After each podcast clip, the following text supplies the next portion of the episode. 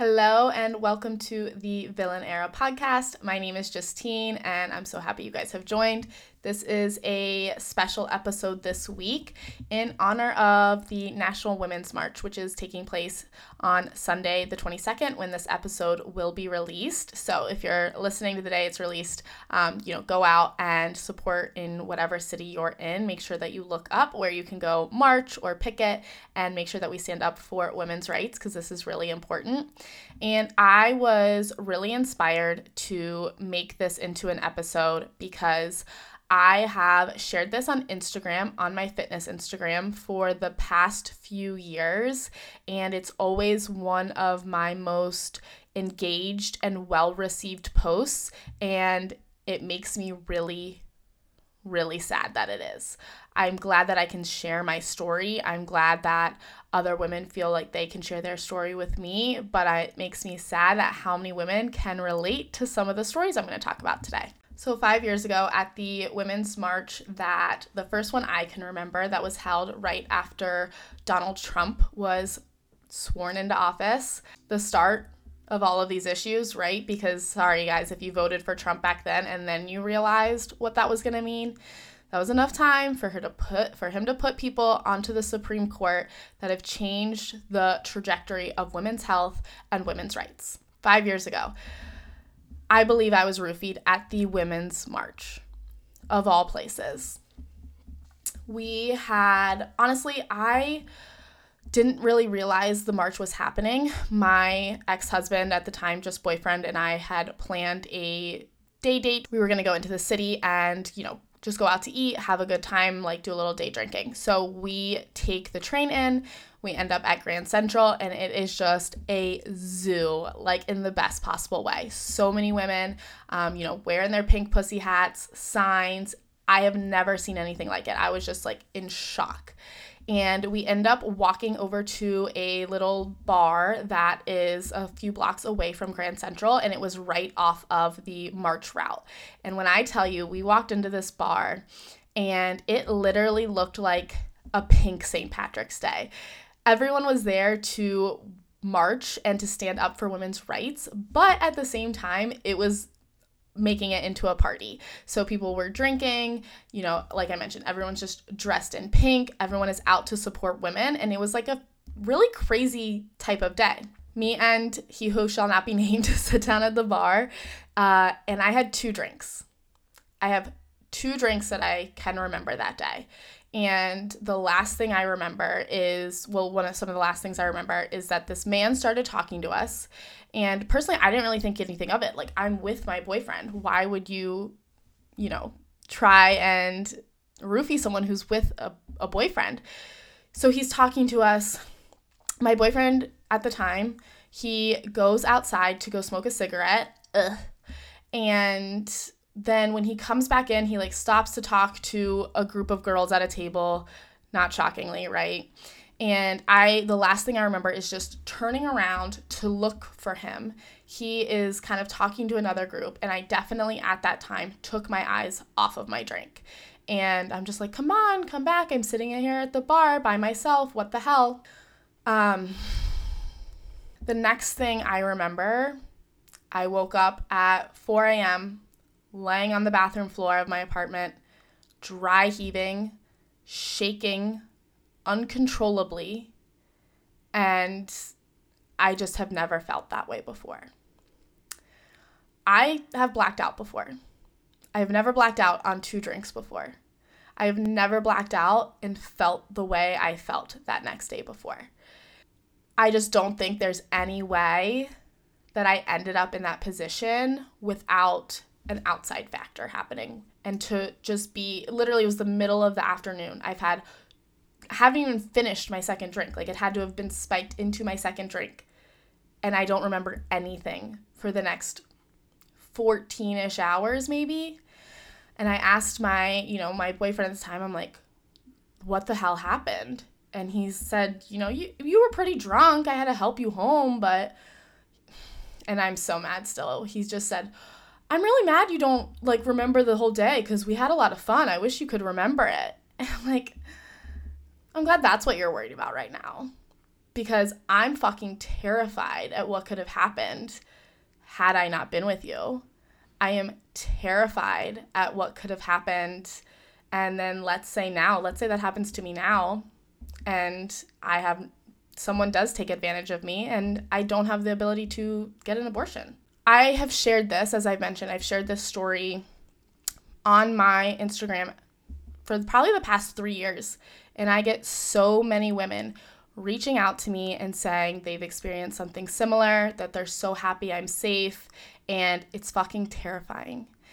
And it it is just another thing where men, you need to do better. You need to call out your friends. You need to stand up and help women in this case as well. And another reason that I will be paranoid. I don't care. I'm gonna be super paranoid. I'm gonna watch my drinks. I'm not gonna take drinks from anyone. And if that means I have to spend a little bit of extra money at the bar to make sure that I'm not roofied from whatever's in that drink, I'm gonna do it. It makes me think of all of the people who could sit there and just say, Well, what were you wearing? Well, you shouldn't have had two drinks, right? Putting the blame on women, letting women think that these things are their fault. It brings me back to another story that I'm gonna tell.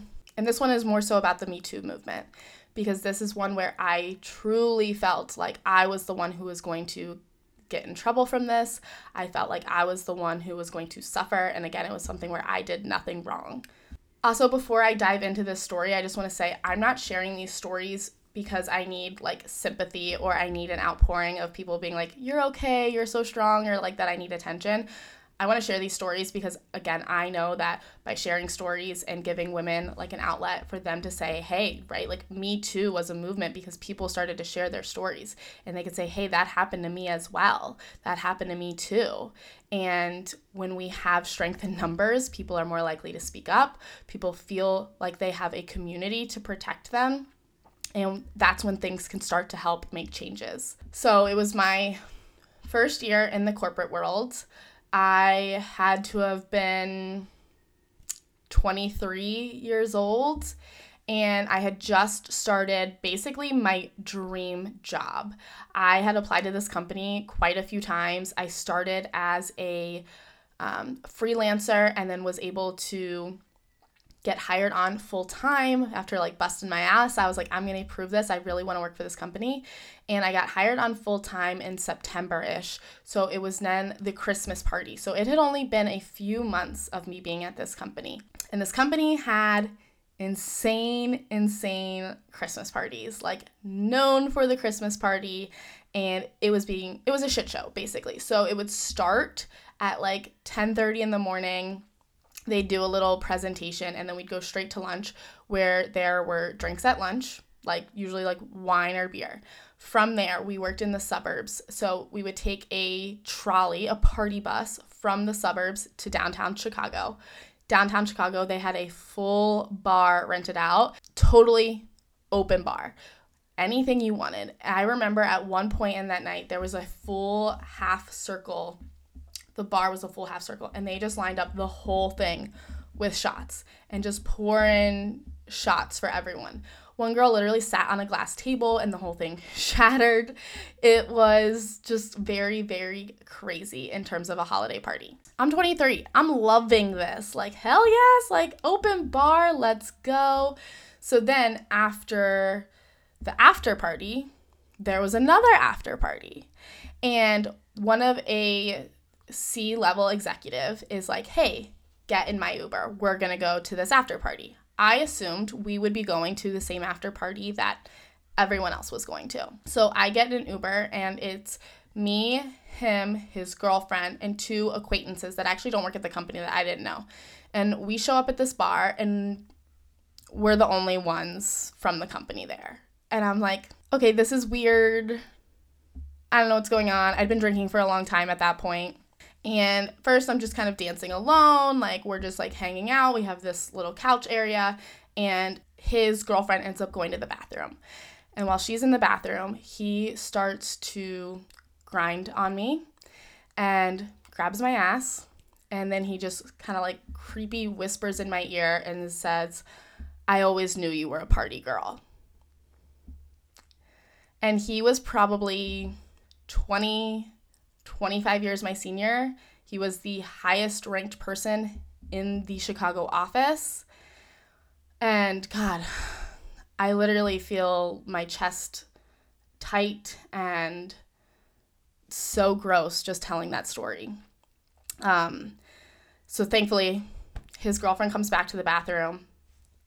I'm like, oh, I gotta go to the bathroom. And I just fucking dip. I go outside, hail a cab.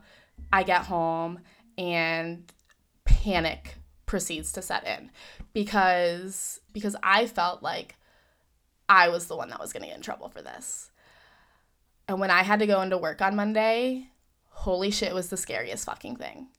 I just was terrified to see him.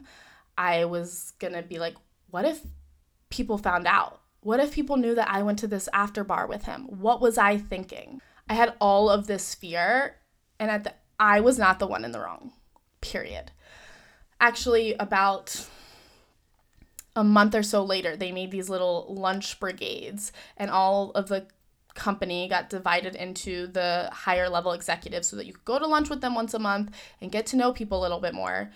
And of course, by chance, I get put in his, and I just was like terrified by it. Sitting at the end of the table, I'm gonna keep my mouth shut. I don't, I thought I was gonna get fired. I thought that was, they're gonna bring me into HR and they were gonna be like, What did you do? You're getting fired but he was in the position of power. He was the one who inappropriately touched me. But I knew that also he was the one that makes this company millions of dollars, while I'm just a little brand new in, intern basically in their eyes still. So on the same side, I didn't say anything. I didn't go to HR. I didn't tell anyone anything. I don't I think I waited years before I even told another coworker about this story. I was so scared. But let me tell you, where there's smoke, there's fire, because I was not the only person that this happened to. A few years later, they had a giant company party in New Orleans. He openly made out with a girl on the dance floor. Again, still has the same girlfriend. Everyone knows his girlfriend. And this girl as well, she was older than me, but she was still he was still in a position of power with her. Very inappropriate, awkward for things that to be happening at a company event for everyone to see. After that, there were a lot of rumors about him basically ogling other girls, very directly checking them out. And then there was a Glassdoor review. And the review was really bad, really bad. And our company decided to bring in an outside attorney to look into it. And while they determined that most of the review had no merit, when they brought the return attorney in, they asked people, "Hey, come forward if you have anything to say, if you have any complaints, please come and talk to us about it." And I was a little bitch, and I still didn't say anything. I was up for a promotion that year. I said, There's no way that they're gonna not know if I walk into this office, that they're not gonna know, oh, who talked to the lawyers? And that's something I didn't want to risk.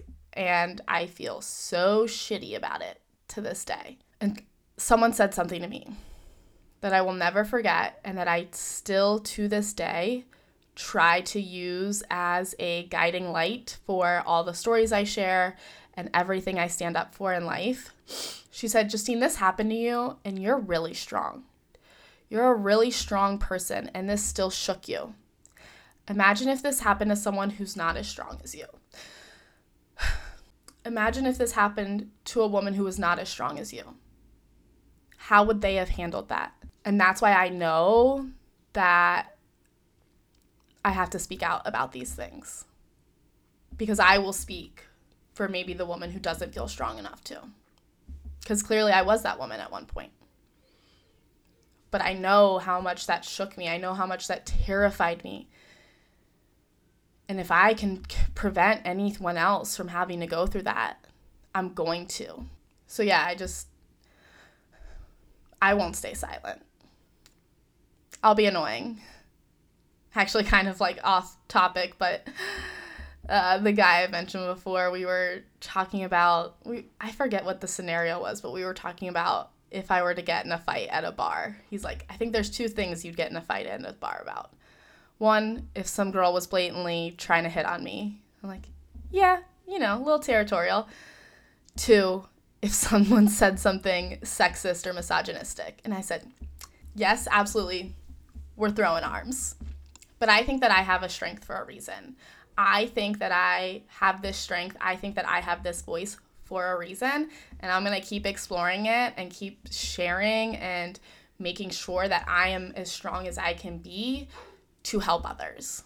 And the really fucked up thing about all of this, too, is that my husband mocked the Me Too movement constantly. He thought it was just some excuse for women to falsely accuse men, for women to get attention. I said, Can you name one woman's name? Tell me one woman's name of the, you know, 12 or whatever that are accusing Bill Cosby. You can't. None of them are becoming famous from it. We don't know their names. So, how are they doing this for attention? Because they're not we, we don't know who they are still. He just thought it stood for feminist bullshit and it would be the always the fight if I just asked for him to help with the dishes, right? I hey, I cooked. Can you help with the dishes? Can you do this? Oh my god, can you just stop with your me too movement? Right? Because oh, he makes more money, so hey, you don't have to help with anything. Fuck that. Fuck that. I will never again ever be with someone who believes in traditional gender roles.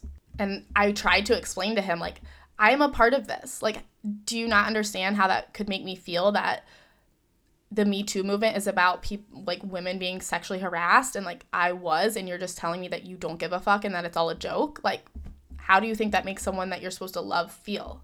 The sad part too is that these are not my only stories. Um, and this is not even touching on the stories I have in terms of feeling sexually unsafe. I'm not going to go into those. Those are major trigger warnings. Those are, I'll share a lot of things, but not ready to share those stories yet. If you want to talk to me in my DMs or in private about them, I am an open book there. But I'll be the first to admit is that sometimes I ask myself, like, why has this happened to me, right? I know it's not my fault, but how do you not ask yourself, why do I have all of these stories? Why have multiple things happen to me? Am I at fault here? Am I putting myself into bad situations? Am I too trusting? Am I not careful enough? Why me? Why do I have multiple stories? And there's some people who don't have any stories. And again, it comes to like bringing shame around this and having shame and having feeling shamed as a woman. And I will just come back to the fact that I did nothing wrong it is you're not wrong. It's not wrong to go and get drunk, especially in a place where you think that you should be safe. It's not wrong to wear a short skirt. It's not wrong to fall asleep in a room again where somewhere you, you think that it should be safe. That's not wrong. And if something happens to you from doing that, you shouldn't be you shouldn't have the weight of feeling like you're getting punished because of those things. It's the people on the other side that are wrong. Even if our society wants to make you think otherwise, even if our courts won't do shit to support you, it will come to that person one day. It'll come back. I mean, when we think about online dating, the biggest fear a guy has about online dating is are they going to get catfished? The biggest fear a woman has about online dating is is she going to get murdered? I remember one time I flew into Dallas and I was meeting my whole family there. Most people were in already, and my Uber comes to pick me up. Not the right car, not the right license plate. And I said, I'm not getting in this Uber.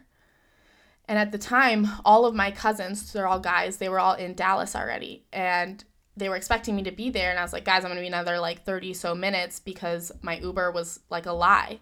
And they all just sat there and said, I've never checked the license plate on my Uber. And I'm like, male privilege, because there's no way I'm getting in a car without checking that license plate. Mm-mm.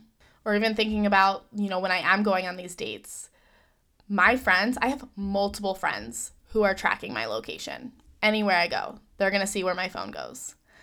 I don't know any guys that do that. I don't know any guy group who all has their locations tracked. Like, please tell me if I'm wrong, but you know, maybe 1%. But I know basically every single woman I know has at least one person at all times that can see their location. And today's march is about, it's called, it's bigger than Roe, is the theme for this year.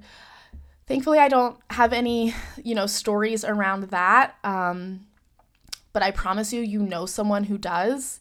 And if you think you don't, that just means people probably think you're untrustworthy because women have gone through this. Women have to go through this.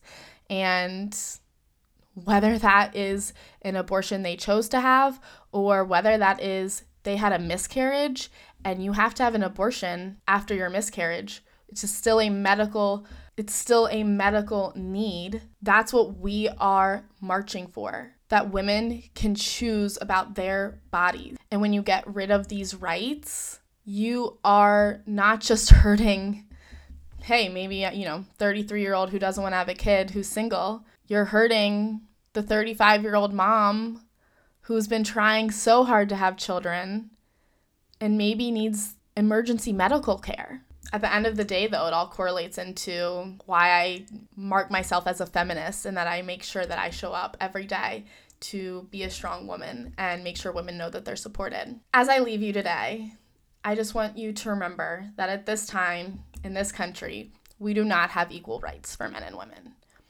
Women are not paid the same as men. We don't have bodily autonomy. We're not listened to the same. And if you're a man listening to this, I beg you to speak up for this as well. I beg you, this is not something that only affects women. Honestly, I've never been more proud of my brother than after Roe v. Wade was overturned and he posted about it on Instagram. We're going to this march on Sunday, and my brother in law is going to come with me and my sister. My dream in life is to have a partner where I say, Hey, I'm going to a women's march. And they say, How can I support you? How can I be there for you as well? This podcast, it's about being in your villain era, which unfortunately for women, Basically, it simply means not allowing yourself to be walked over. It means standing strong and speaking your mind. It represents the fact that all we have to do as women is be assertive and not smile, and we get called a bitch. But also, this podcast is about not being silent, about sharing our stories. And I'm going to be here and try and be a voice for women as much as I possibly can. So, if you guys are out and you're marching today or you're doing anything, please, please, please tag me in your photos. I'm so proud of you. If these stories hit with you, if you need someone to talk to about maybe something you've been through, again, my DMs are always open. I love you. Stand strong for women, and we'll be back next week.